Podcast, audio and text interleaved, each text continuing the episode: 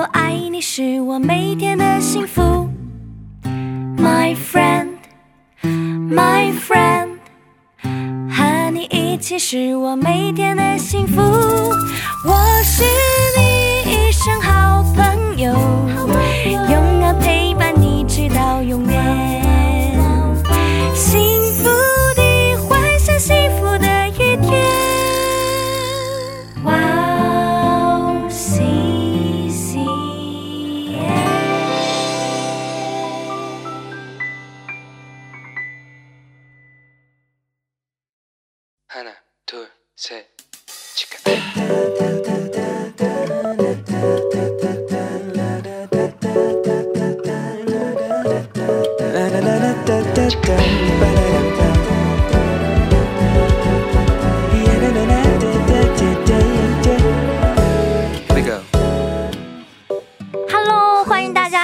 到了石头们的青春日记，我是你人生应援团的头号粉丝 Annie。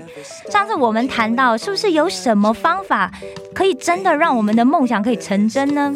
那今天我们要用一个大家都很熟悉的故事来跟大家分享一下，怎么样来让你的梦想成真。那这个故事呢，其实就是五饼二鱼的故事啦。也许有一些朋友听过，有一些朋友可能没有听过，没有关系。今天我们就来帮你呃告诉你这个故事，很棒的故事。那这其实是在马太、马可、路加、约翰这四本福音书里面都有记载哦。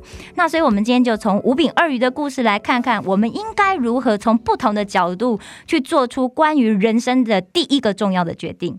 那我们今天就从约翰福音第六章，先跟大家复习一下经文好了哈，我来念一下。这是以后耶稣渡过加利利海，就是提比利亚海。有许多人因为看见他在病人身上所行的神迹，就跟随他。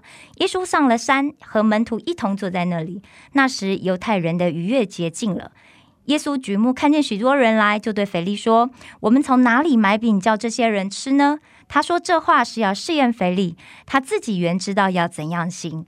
菲利回答说：“就是二十两银子的饼，叫他们个人吃一点也是不够的。”有一个门徒，就是西门彼得的兄弟安德烈，对耶稣说：“在这里有一个孩童，他带着五个大麦饼、两条鱼，只是分给这许多人，还算什么呢？”耶稣说：“你们叫众人坐下。”原来那地方的草多，众人就坐下，数目约有五千。耶稣拿起饼来，注谢了，就分给那坐着的人。分鱼也是这样，都随着他们所要的。他们吃饱了，耶稣对门徒说：“把剩下的零碎收拾起来，免得有糟蹋的。”他们便将那五个大麦饼的零碎，就是众人吃了剩下的，收拾起来，装满了十二个篮子。他们。这个故事说到这事以后，这事呢就指的是说啊，前面就是耶稣他派遣门徒出去宣传神国的道，那又医病又赶鬼，门徒们就做了非常多服饰，然后其实他们连吃饭时间都没有。那他们回来啊，就跟耶稣说，禀告耶稣。那耶稣就想说，啊。赶快带他们暗暗的离开，打算要渡过这个加利利海，前往这个博塞大的旷野去啊，让他们可以休息一下。但是没想到，就走漏风声，有许多人知道这个消息啊，他们就提前用跑的，因为耶稣他们搭船嘛，那他们就先跑去了那个地方去等耶稣跟他的门徒。那耶稣一上岸之后，发现哎，大家都在等他，哎，其实他心里就很怜悯众人，因为看见他们就如同羊群一样，那这羊群是没有牧人的，所以他就又开口来告诉他们许多的道理。那到了晚上的时候啊，耶稣就问他的门徒腓力说：“哎。”菲利，我们要从哪里买饼给这些人吃呢？但其实耶稣已经有答案了，他只是要试验一下腓力。为什么呢？因为我们刚刚有说到嘛，门徒刚刚其实才用了耶稣给他们的能力跟权柄，去很多地方去医病啊，去管赶鬼啊，去讲福音啊。那你可以想象，其实门徒就是像刚办完一次大型的神机巡回布道会，应该能量满满、信心满满才对，对不对？但是这个时候，刚刚我讲了腓力怎么回答呢？腓力回答说：“哎呦，我们就算是有二十两的银子，然后去买了拿二十两全部去买了饼，叫他们每一个人都吃，也是不够的、因为现场光男人就五千个啊，还不算妇女跟小孩，对不对？所以他就意思说：，哎呦，我们就算买二十两的银子的饼，也不够现场聚集的这五千个人。”吃啊，然后再加上孩子跟妇孩子跟妇女的话，少说应该有一两万人吧。那在其他的福音书里面，其实记载了一件事情，耶稣这时候就叫门徒去看看，说：“你们去看看有多少饼。”那这个时候呢，安德烈就来了，而且他还带了一个小孩来。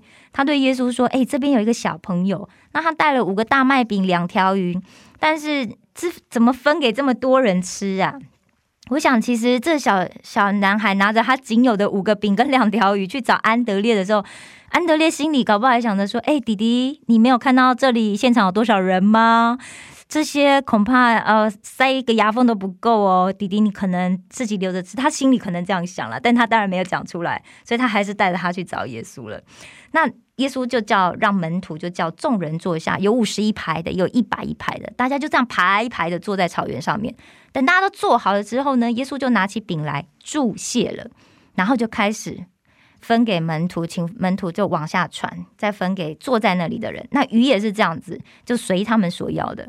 那等到这五千个男丁跟没计算进来的富人跟小孩，还有所有的门徒全部都吃饱之后，门徒呃，耶稣就对门徒说：“哎，把剩下的那些零碎都收拾起来，不要浪费哦。”哦，那门徒呢就把那五，大家记得前面讲的是什么？五个大麦饼跟两条鱼而已，就把他们众人吃了剩下的收拾起来，还装满了十二个篮子。哎，大家注意到了吗？耶稣先做了什么事情？一开始，耶稣先问了腓力说：“诶，我们从哪里买饼教这些人吃呢？”而且他说这句话的时候，其实他是要试验腓力嘛，因为耶稣本来就已经知道接下来要怎么做啦。也就是说，其实当我们生活出现问题的时候，耶稣也是会先问我们：“那你觉得应该怎么做？那你为什么要这么做呢？”也许有一些同学听到这里的时候，就已经嗯想说算了啦，因为我还是赶快去赚钱好了。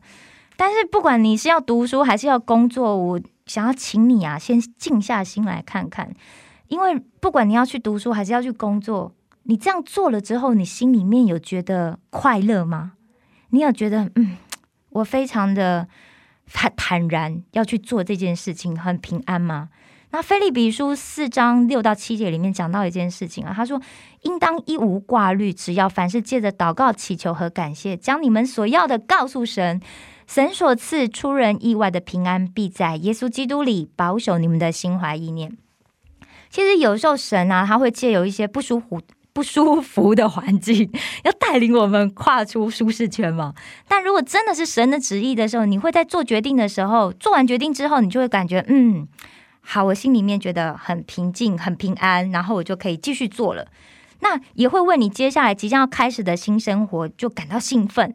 但如果你是觉得啊，很无可奈何，然后心里又有很多担心的话，哎，你是不是可能就要再重新评估一下了？也许这当中有一个环节我们评估错误了，或者是我们想的太天真美好了。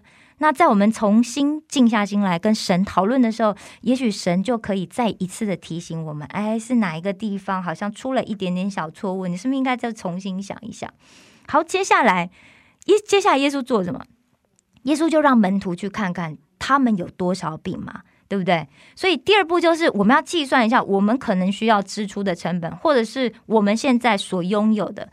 大家以后在出社会啊，你要做出一个财务决定之前啊，都建议大家需要先好好计算一切可能会需要用到的花费的成本，也就是你会花多少钱。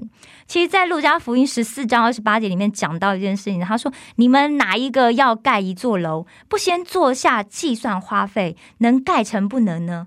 也就是说。假如我今天想要去读大学，那去读大学就会需要学费呀，你要买课本啊，也许要住宿啊，或者是你如果不住宿，可能要可能要通勤嘛，对不起，好 要通勤啊。那通勤的话，你可能就有车费啊，然后还有生活费嘛。那一个学期换算下来，大概需要多少钱呢？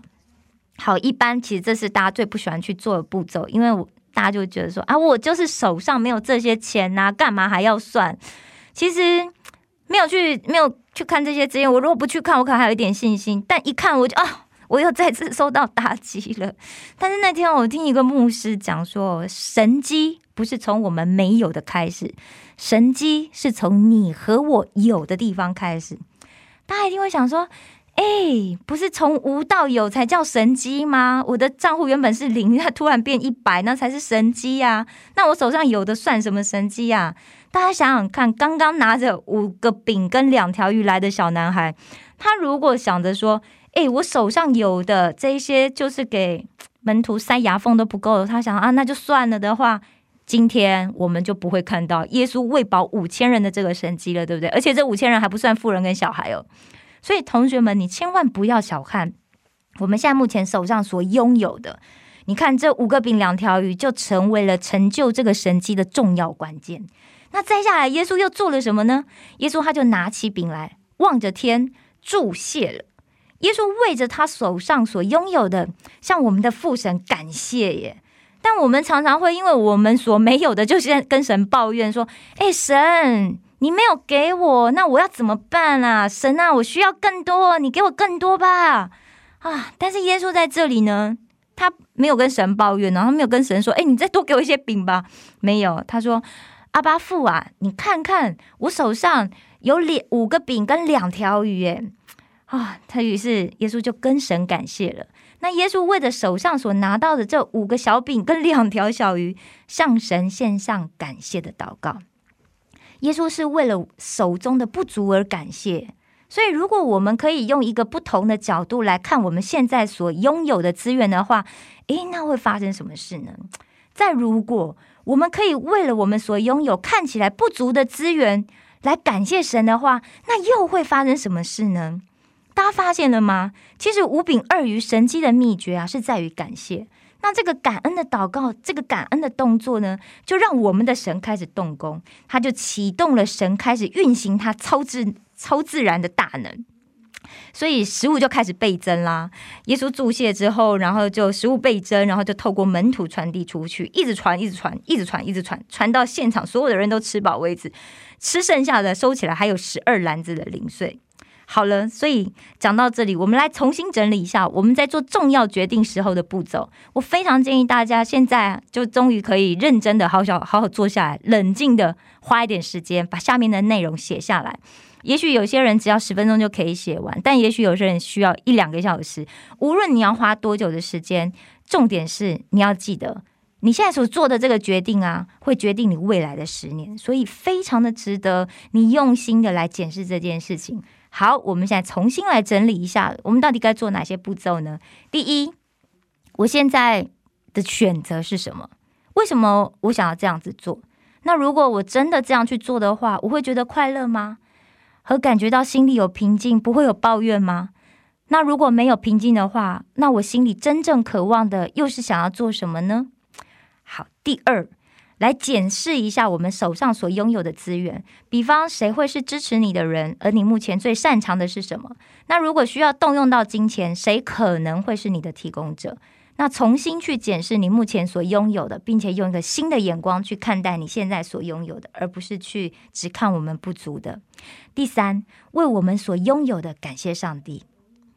好，最后要跟大家分享，在箴言的三章五到六节里面，他讲到，你要专心仰赖耶和华，不可以靠自己的聪明，在你一切所行的事上都要认定他，他必指引你的路。我听过一位牧师这样说：“你现在有的，再加上耶稣，一切就够了。”其实我自己现在能够来韩国读书，就是经历这样的神迹。有兴趣的人呢，可以去听我们哇 C C N 第三百五十跟三百五十二集上传的智慧之声，那里有我的见证分享。希望大家在一切所行的事上都有神的指引。祝福大家，石头们的青春日记，我们下次见。